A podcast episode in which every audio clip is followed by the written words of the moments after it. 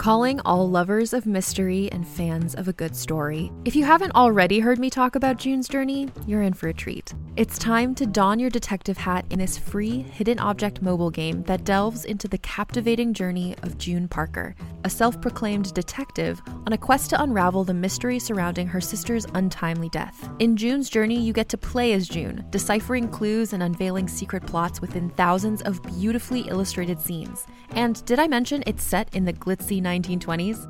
New chapters are added weekly, so you will never run out of new thrills to uncover, and you can also personalize and decorate your very own Orchid Island where the story takes place. How sharp are your detective skills? Find out when you download June's Journey on your Android or iOS device, or play online via Facebook games. Your detective journey awaits.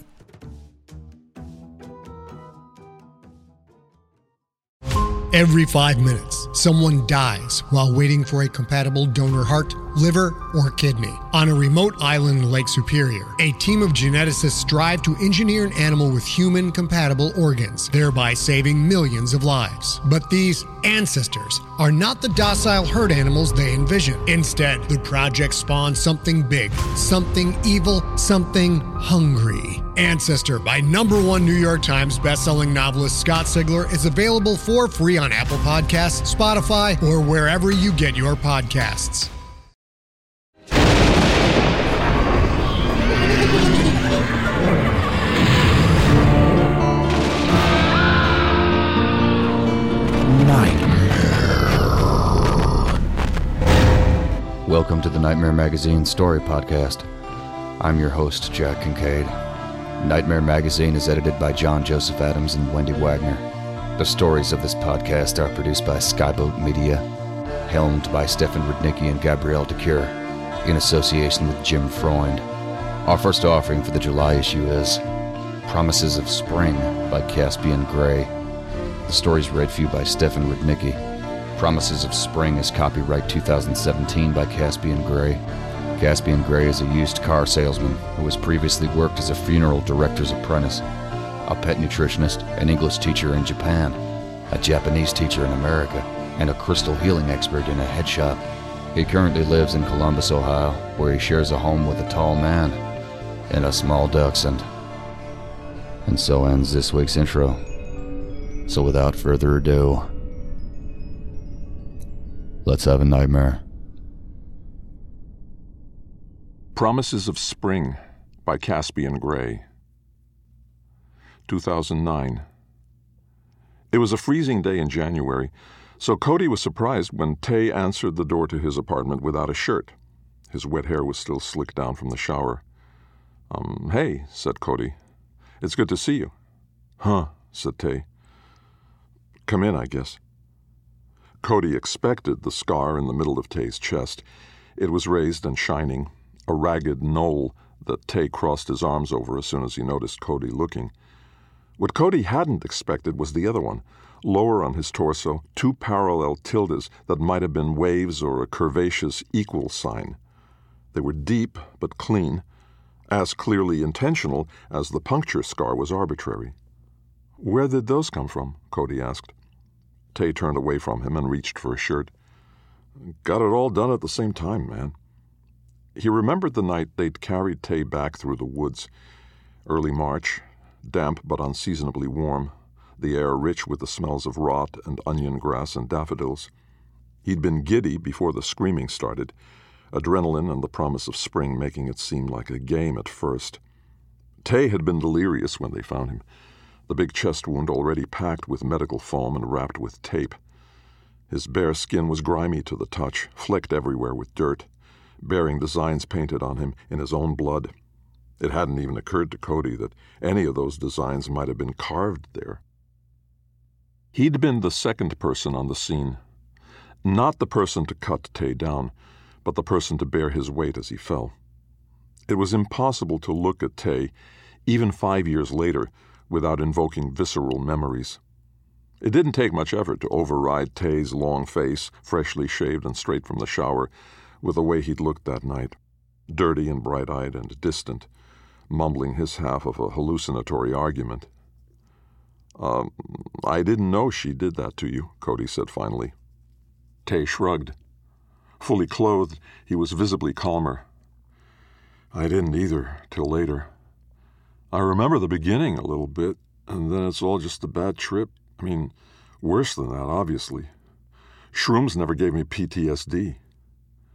Cody didn't realize this was an attempt at humor until Tay smiled, the wide stoner grin that he remembered from before. "You're okay," he realized with some surprise. Probably not his old self. The Tay he remembered had never seemed to feel any particular shame about his scrawny body, as eager to shed layers as the gym rats who'd had significantly more to show off, but not some husk either. That was why he'd put off this trip. On some level, he'd already decided Tay was broken, that when he'd left Zanesville, he'd left the world. But here he was, still essentially himself. He'd cut his hair short, and he hesitated now where he might have been blithe. But he was the same guy. "It's good to see you," Cody said. The same thing he'd said earlier, but meaning it now. "Right. I never got the chance to thank you, really. They said you carried me back." This was embarrassing to hear. "We all carried you back. For a skinny guy, you managed to weigh kind of a lot." Tay laughed and patted his stomach. "All the munchies, man. As soon as this metabolism slows down, I'ma get so fat no one will even recognize me." Cody thought of Tay all the ways he'd known him. In elementary school, a shy boy in a windbreaker whose playground reputation was for running fast. In middle school, a quiet kid with a smart aleck streak and an attitude that had gotten him kicked off the track team. In high school, smoking weed in the parking lot during lunch and failing classes with a spaced-out smile. He had parallel memories of his own life in the same fashion. The first set lived as a girl, the second as a boy, till the night they'd performed the ritual and everything had aligned. The girl swallowed up and replaced with the man he'd always meant to be. As a girl, he and Tay had kissed during pocky-fueled sessions of Spin the Bottle, held hands during sweaty summer nights when Tay was stoned and Cody was high only on the exquisite awareness of their bodies under the starry sky. As a boy, he'd smoked pot for the first time in Tay's messy bedroom. And in that dizzy euphoria, they'd touched each other with awkward hands, throats and thighs and bellies, achingly hard and pretending not to be hard. Neither of them brave enough to touch each other's dicks. Then he'd gone home and they'd never talked about it, and Cody had quietly decided not to smoke pot again. "Anyway," Cody said, his voice too loud, too carefree, "I just came here to let you know there's some kids back in Zanesville who've been digging around about the ritual. Want to pull the same shit we did. I thought maybe we should shut that whole thing down." To his surprise, Tay started laughing. He laughed too long, the sound too crooked, and Cody had to revise his original opinion. Tay was still himself, yeah, but he definitely wasn't okay. 2004. "Obviously no one believes in magic," Manuela was saying. "What we believe in is doing cool shit. And I dare you to come up with a cooler way to spend a rando night in March than getting drunk in the woods and trying to summon a witch." Cody bit her bottom lip, afraid to say anything because every thought in her head was desperately uncool. "Underage drinking makes me nervous. I don't really like camping. If life was a horror movie, this would be a great setup for us all to die." She'd recently kidnapped a pair of her older brother's jeans, and she wished Manuela would notice that she was dressing more like a boy, that they could have a conversation about that instead of about witches. "Because here's the best part," Manuela continued. "If we actually get the witch to show up, she has to grant us one wish. One wish each, even. So think about the one thing you want more than anything else in the world. Now think how cool it would be if a witch gave it to you." She grinned at both of them. Manuela was one of those girls who made cool seem effortless. She'd been born wearing combat boots, could talk Grand Theft Auto or Dawson's Creek with equal aptitude, and shaved her head and wore silver eyeliner so thick it turned her into a raccoon, but a raccoon that basically every dude in school wanted to bang. Cooler yet, apparently she wasn't even interested in banging dudes. On Manuela's other side, Jason sighed. "I have so many wishes, though. Like, what if I pick the wrong one?" Cody couldn't help herself. Yeah, okay. I guess if we summon up a magic witch who grants wishes, there's the chance you could fuck it up. Like I fuck up everything, Jason said, straight-faced. Don't go full Ior, said Manuela, punching him lightly in the shoulder. He smiled at that, and it cost Cody physical effort not to roll her eyes. If she'd punched him, Cody just would have whined that hitting didn't solve anything. Okay, so what do we do to summon the witch? Cody asked, hoping for something prohibitive in the answer. We call her by finding a symbol on a specific tree, and then we bleed on it to consecrate it, and then she grants our wishes. Jason nodded. Where are you getting this from? He asked. Like the design and everything. Latanya Henderson's live journal. Apparently she and some other kids tried it a couple of years ago, and she wrote about it, but they fucked it up and the witch never showed. That was deeply reassuring. Latanya Henderson had barely graduated before disappearing to Atlanta in pursuit of a music career. Nothing about her had ever hinted at secret occult mastery. Yeah, okay, Cody said. If you want to spend a Saturday night trying to summon a witch, I guess I'm in. Mind if I text Tay? Manuela wrinkled her nose. Tay and Jason didn't get along, but worse than that, Tay was prone to gently mocking Manuela rather than acquiescing to her whims.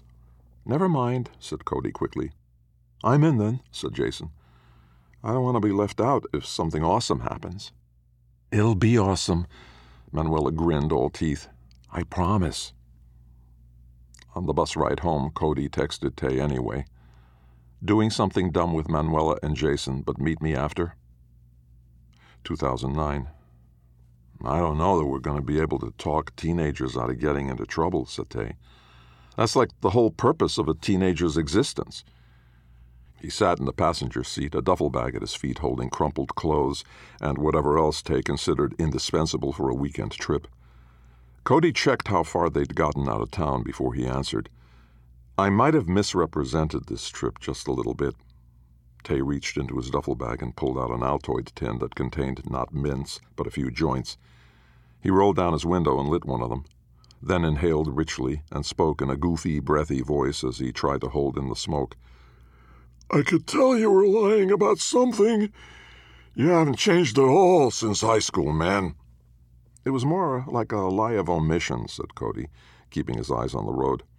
I thought if I mentioned actually summoning the witch, you might be out, even if we could stop it from ever happening again. Tay laughed, a calmer, more bitter sound than it had been at his apartment. I guess you could talk me into a little revenge, yeah? It might be dangerous, said Cody. Tay kept a straight face. You don't say. It's just, Cody continued, witches shouldn't be that hard to kill, as long as they don't kill you first. And what stops them from killing you first? Hay exhaled more smoke out the window. Because if your answer is the element of surprise, you can turn this goddamn car around. Jason has a plan. Jason was always the mopiest motherfucker. Didn't he flunk geometry? I bet this is a great plan. Cody tried to keep his voice even. I think you'd be more excited about this than us. You're the only one who got hurt by the witch. The three of us made out like crazy. Don't act like this is some selfless bullshit. You had years of fun, and now the guilt is getting you down. And it fucking should, by the way. I didn't agree to your goddamn ritual. I shouldn't have paid the blood price. At the hospital, they said having my heart ripped out was a hallucination. They said it was still beating in my chest, or else I'd be dead. If Jason or Manuela had showed up at my door like you did, I'd have kicked them right out again. He plucked another joint from the Altoids tin. Maybe you should give it a rest, said Cody. So when we show up at Jason's, you're not too high to function? Maybe you should go fuck yourself, said Tay, but the words lacked heat. At my very worst, I thought maybe you'd call me into the woods on purpose because you needed a sacrificial goat. I'd never, Cody started, but Tay waved a hand. I said at my very worst. I know you didn't, and I forgave you a long time ago. I still wonder about the witch, though. Whether I was supposed to die that night, or whether I was supposed to live, or if maybe that part didn't matter. Cody spoke cautiously. I think she wanted you to live, for what it's worth. As far as we know, for the blood price, she just takes the closest uninvolved person. It wasn't personal. He thought of the scar. And otherwise, why treat your wound? Why leave you out like that for us to see? So you'd know the cost of what you'd done, said Tay, voice utterly flat. 2004. I can't believe we had a snow day last week, said Jason, his perpetual gloominess replaced by a rare sense of wonder. Manuela wasn't even wearing a proper jacket, just a denim blazer. The moon overhead was full, something Manuela had insisted on, despite Cody's difficulty convincing her parents she needed to be out past curfew on a Sunday night. Jason carried a backpack that contained nothing but Natty Light Tall Boys, and the muffled clatter of the cans as they walked through the woods was almost as loud as the leaves crunching underfoot. The woods themselves were none too impressive, just a scattering of trees that offered the closest neighborhood a buffer between their yards and the high school. If it had been Friday or Saturday night instead of Sunday, they would have run into packs of classmates conducting their own criminal antics. "I think this is it," Manuela announced, stopping in a little clearing with nothing in particular to distinguish it. "If it doesn't work here, we can just chug a few beers and try again at the next one." "Do we have to be drunk for the ritual?" Cody asked. Manuela rolled her eyes. "No, we just have to be drunk for the fun." But sitting there drinking a mandatory ration of what tasted like seltzer water gone weirdly sour wasn't Cody's idea of fun. She kept trying to like beer because all the alternatives, wine, Mike's Hard Lemonade, vodkas in dessert flavors, seemed embarrassingly girly. The sound of the wind through the trees was a little creepy, despite the bright light of the moon. They heard the distant crunch of other footsteps in the leaves, then a single loud whoop of laughter, quickly silenced. Cody found this reassuring rather than menacing. It was good to know there were other kids in the woods, not just them and Manuela's hypothetical witch. Manuela crushed two tall boys while Cody and Jason were still nursing their firsts, then sprang up to her feet in front of them. "Okay!" She was only slightly unsteady. "For the next step, I need your blood." With a dramatic flourish, she produced a pocket knife and then cut her left palm open, maybe more deeply than she'd meant to. Jason frowned at her. "Does it have to be the palm, though? Couldn't I just cut my arm and bleed from there?" "Oh," Manuela blinked at him. Yeah, I guess that's fine." Jason took the knife and cut the back of his forearm, then passed the knife to Cody, and tried to catch his own blood in the cupped palm of his other hand. "Are we doing something with the blood?" Cody asked. "Does it need to go in some kind of container?" Manuela shook her head. "We just need to drip it on the summoning circle to get the witch's attention." Cody put down her beer and closed the pocket knife. "Did you draw the summoning circle yet?" "No." Manuela looked around the clearing. "It should already be here, actually."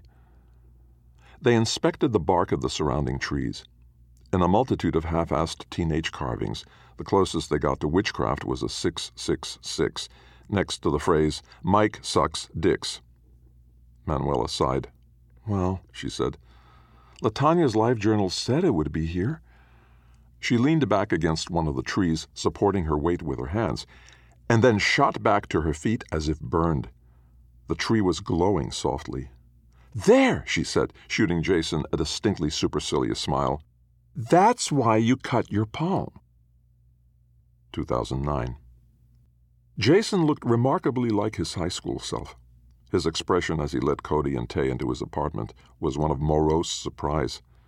"God damn," he said, disappearing into his kitchen and coming back with 3 bottles of beer. "Taylor Craig, I didn't think Cody could convince you to come.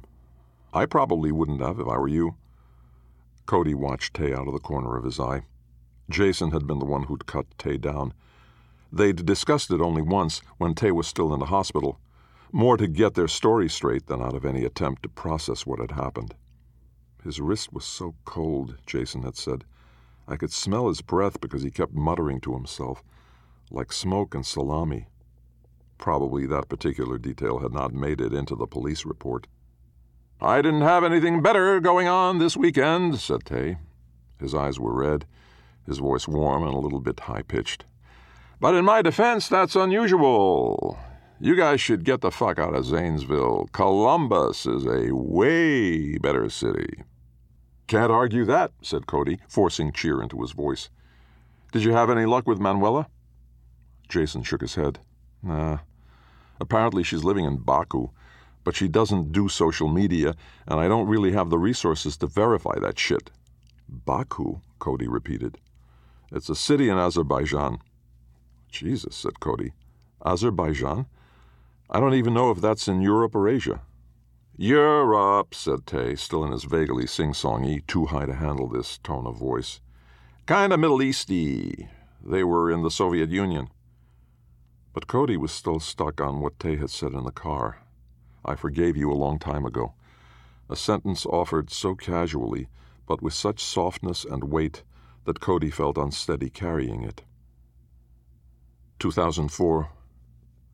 So according to LaTanya, said Manuela, sounding less blurry around the edges, we just bleed into the circle here and all say together, I summon thee, and the witch shows up. Cody curled her lip. A witch wouldn't be immortal, right? This person was probably born like 1920 at the latest. Why thee instead of you? This time both Manuela and Jason ignored her. Cody took the knife and finally cut herself, beating Manuela to bleeding on the symbol out of sheer consternation. The cut on Jason's arm had already started to clot, and he dug into it with a few fingers until it started bleeding again. Okay, said Manuela. On the count of 3. 1, 2, 3. I summon thee. They managed to get the sentence out in unison except for Cody, who replaced thee with you. In the silence that followed, the other two glared at her. Well, shit, said Manuela finally. I was kind of hoping for a puff of smoke. Let's try it again, but this time we all say thee. The sigils in the bark had acquired a certain liquidity in the moonlight. They moved in a slow, shimmering fashion, and once Cody had looked at them, she found it hard to look away. Is half a tall boy enough to get you drunk? She wondered. But by the time she finished the thought, she became aware that a curious amount of time had passed. The moon was farther along the horizon. The air was colder. She felt completely sober. A woman stepped out of the woods, and with her the smell of calla lilies. Oh, said Manuela, her voice low and close. The woman was maybe in her 50s, with a scatter of grays in her close-cropped brown hair. Her eyebrows were thick and wild, and she wore a fuzzy cable sweater that drowned her airy frame. "Hello," she murmured. Her voice was richly feminine. "Are you prepared to pay the blood price for my services?" "Oh," said Manuela again, taking a step forward. "We are." The witch turned her gaze to Jason and Cody. "Does she speak for you?" "She does," said Jason. Cody could only bring herself to nod. She felt that if she had not answered the witch's question, they would have stayed in that tableau indefinitely, not even the moon daring to move. "Then one by one, you may each take my hand," said the witch, "and whisper to me your desires." Manuela stepped forward first, a swagger in her step that didn't fool any of them, though Cody admired the effort. When she was finished whispering, the witch kissed her cheek, and Manuela stepped back to them, seeming quite unchanged. Jason and Cody looked at each other. When Cody didn't move, Jason stepped forward, and the witch kissed his cheek also. Cody finally forced herself forward, almost stumbling. Her wish was a fierce beast inside her chest, something she'd never said to anyone. Even to herself, she'd decided mostly on denials. Transgender isn't the right word because I don't feel trapped in the wrong body. Transgender isn't the right word because I never hated dresses enough. Transgender isn't the right word because I don't fall in love with girls. I'm not really transgender. It's just that I've spent my whole life a little bit wrong. I wish that I'd been born a boy, she whispered. Next to the witch, the scent of lilies was stronger, along with drugstore moisturizer and the cold spring air. "Oh, my sweet," said the witch, kissing his cheek. "You already were." And then Cody walked back to stand next to his friends, carrying the history of Cody with an eye, like a fairy tale inside himself. The witch smiled at all of them, seraphic. And Cody realized that LaTanya Henderson would probably emerge from Atlanta a superstar, that when her songs played on the radio, he would say, "You know, I went to high school with that girl." "I have extracted the blood price," the witch said. "If you want him to live, you will have to cut him down soon from the alder tree." That was when they first heard the screams. 2009. "So what's the plan?" Tay asked. It was a full moon night, and Cody thought Tay looked marginally more sober. "Summon the witch," said Jason. "Then shoot her with a gun." Tay laughed. Cody did too. "I'm serious," said Jason. "You can kill a witch just like you can kill anybody else." "The element of surprise," Tay cackled. "I fucking knew it." "We don't have to kill her," said Cody. "I mean, she's not evil." "Did you ever look into LaTanya Henderson?" Tay asked. "Who her blood price was? Because you can say the witch isn't evil if you want, but I remember pretty different." "Still," said Cody, "murder? I thought there was going to be a little more to it than that." Jason shrugged. "You got a better idea? That's cool with me." But Cody didn't. None of this, from the beginning, had ever been his idea. He'd just followed along. First Manuela and then Jason. And his only personal innovation was to drag Tay into it. "You still cool?" he asked Tay. Tay shrugged, but he wore a crooked grin that Cody recognized from years ago, a night spent on the playground shoving each other on the swings, trying to swing over the top of the bar, whooping at 2 a.m. until a cop car pulled into the parking lot. They'd run, not because they were doing anything wrong, but because no cop would believe the almost embarrassing innocence of their shenanigans. Jason drove them out to the high school. The woods felt different in January. A thin layer of snow limbed the naked trees, and the sky was perfectly clear. "Remember how secluded this used to feel?" Jason asked. "Like we could get away with anything back here." It was impossible to feel that way now. The woods weren't even deep enough to hide the light from the houses behind the school. "You guys did get away with anything," said Tay, sounding more spaced out than bitter. "I used to think I was a criminal just for smoking back here. I had to keep a second shirt in my backpack because when I got home my mom would smell me for weed." The image of Tay's mother sniffing out a reluctant Tay brought a smile to Cody's face. It was hard for a place haunted only by their teenage selves to feel ominous. "This is it?" Tay asked when Cody and Jason stopped short. "I expected to be more impressed." "Welcome to magic," said Cody. "Super unimpressive, right up until the moment it fucks up everything." "We just need to bleed on the symbol," said Jason, "and we can do this." "As if I haven't bled enough for this shit," said Tay. Jason produced a little butterfly knife and cut the palm of his hand, as if in defiance of his high school self. "Are you two in or out?" he asked, holding out the knife. Cody took it and cut his arm, imagining it was just below the scar left by the last time he'd done this. But in truth, there was no scar. The injury had been too small and too quickly healed. He held the knife out to Tay, but Tay just looked at it. "We have to cut ourselves," Cody explained. "That's how we summon the witch. When she said blood price, we thought that was what she meant. We thought we'd already paid it." The words burbled out of him. "We would never have... If we'd known, the idea that she'd just take anyone..." Tay waved him quiet with one hand and took the knife with the other. "You'll forgive a little drama," he said, taking off his shirt. "It's not that warm," said Jason, and then quieted when he saw the scars. Tay ran a few thoughtful fingers over the bigger, knotted one in the middle of his chest, then traced the knife along one of the wavy lines just higher than his hip bone. There was just enough ritual to his movements that Cody wondered if Tay was imitating what the witch had done, if Tay remembered more than he was willing to admit. "Now," said Jason, "we just bleed onto the symbol and we say, I summon thee, and the witch shows up." "Huh," said Tay. Jason and Cody dripped just a little blood onto the symbol. Tay smeared his fingers across his torso, leaving 3 bloody tracks up his chest, and then wiped his fingers on the bark. Jason cocked the gun. "On the count of 3, he said. 1, 2, 3, I summon thee!" The woods were still around them. Cody's heart seemed to still with them, and the time between one exhalation and the next was slippery. He smelled calla lilies, Jason fired the gun once, twice. The witch looked no older than she had last time, and her eyebrows were just as unkempt. She wore a coat now instead of merely a sweater. Jason dropped the gun and sank to his knees. For one terrible second, Cody thought he was dead, but he stayed upright, eyes open, breaths shallow. "Hey," said Tay softly, "remember me?"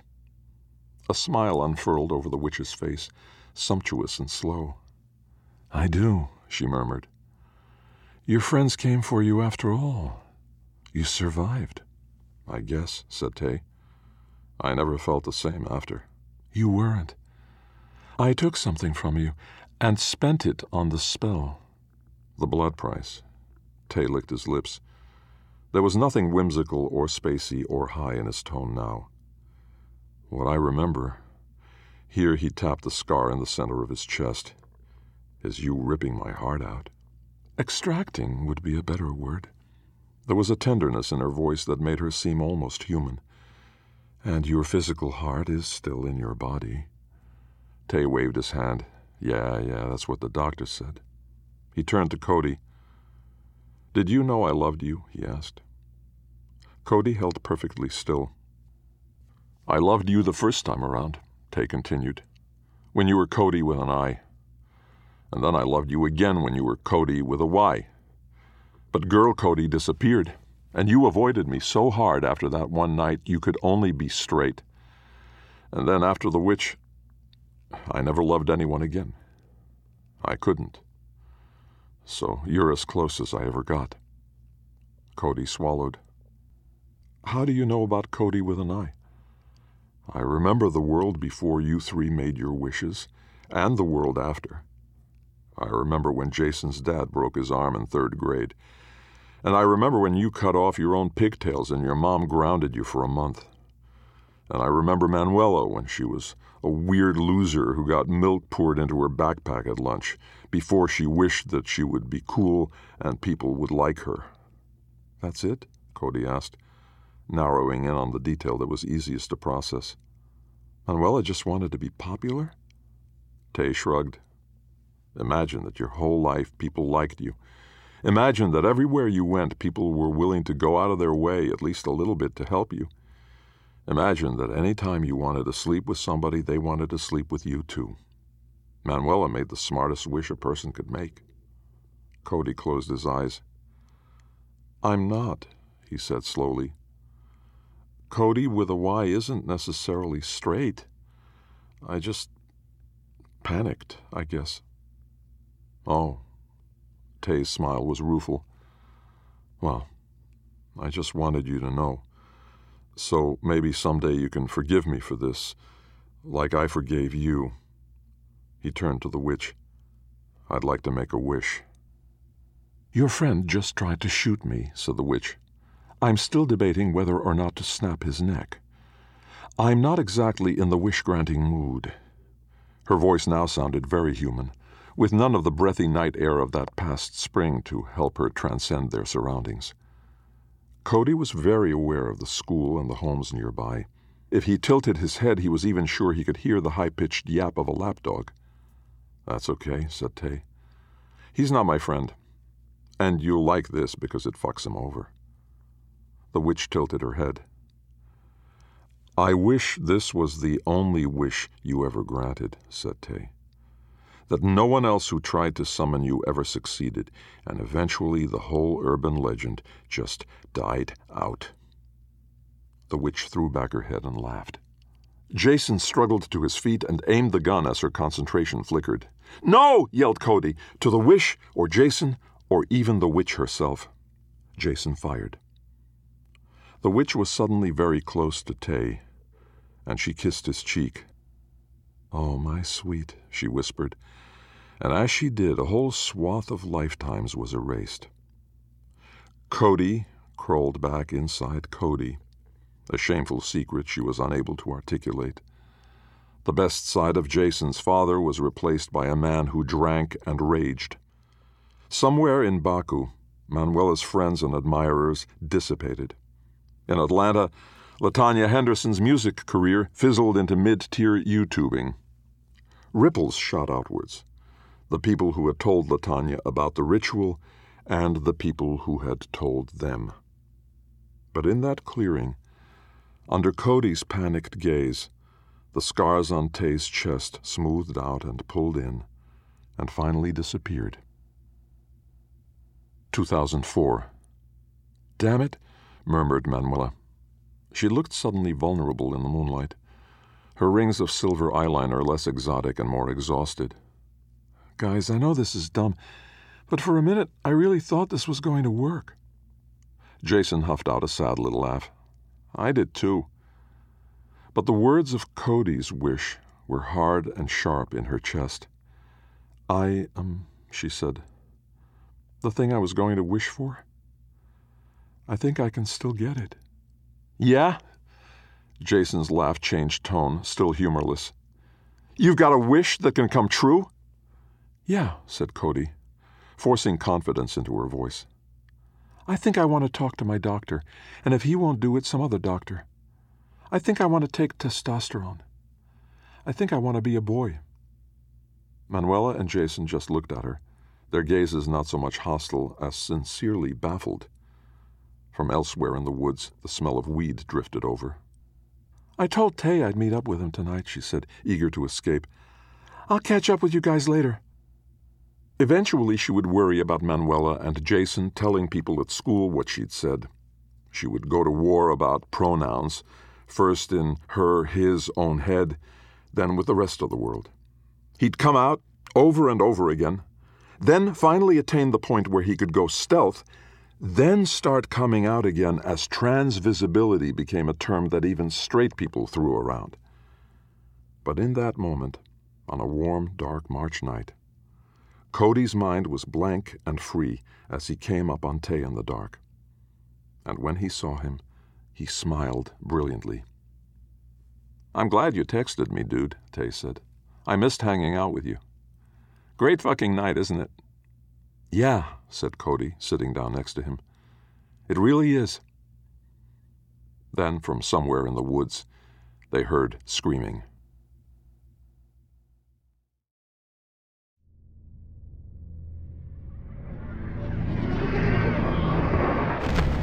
Welcome back. I hope you enjoyed the story. Please consider making a stop at our website at nightmare-magazine.com. If you'd like to help spread the word about the Nightmare Magazine podcast, go to iTunes, find the Nightmare Magazine podcast, and leave a review or rating there. Nightmare Magazine is published by John Joseph Adams. If you haven't already subscribed, check out our many options at nightmare-magazine.com/subscribe. The stories of this podcast are produced by Skyboat Media, the most respected independent audio production team on the West Coast. They are headed by the Audie and Grammy Award-winning narrators Stefan Rudnicki and Gabrielle DeCure. You can check out Skyboat Media's website at skyboatmedia.com. Post-production is in association with Jim Freund. Music and sound logos are composed and performed by yours truly, Jack Kincaid. There's other ways you can be notified of new Nightmare Magazine content. You can subscribe to our free monthly newsletter, RSS feed, follow us on Twitter, or like our Facebook page. If you visit nightmare-magazine.com and click on this month's editorial, you'll find links to all of our social media pages. This podcast is copyright 2017 by Nightmare Magazine. Thanks for joining us. Sleep tight.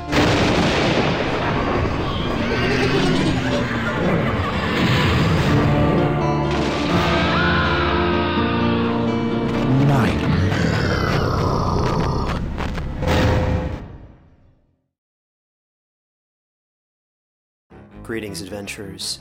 Today we're excited to introduce you to a new story, Dark Dice, a horror podcast that blurs the line between actual play and audio drama, where the story is determined by the roll of the dice.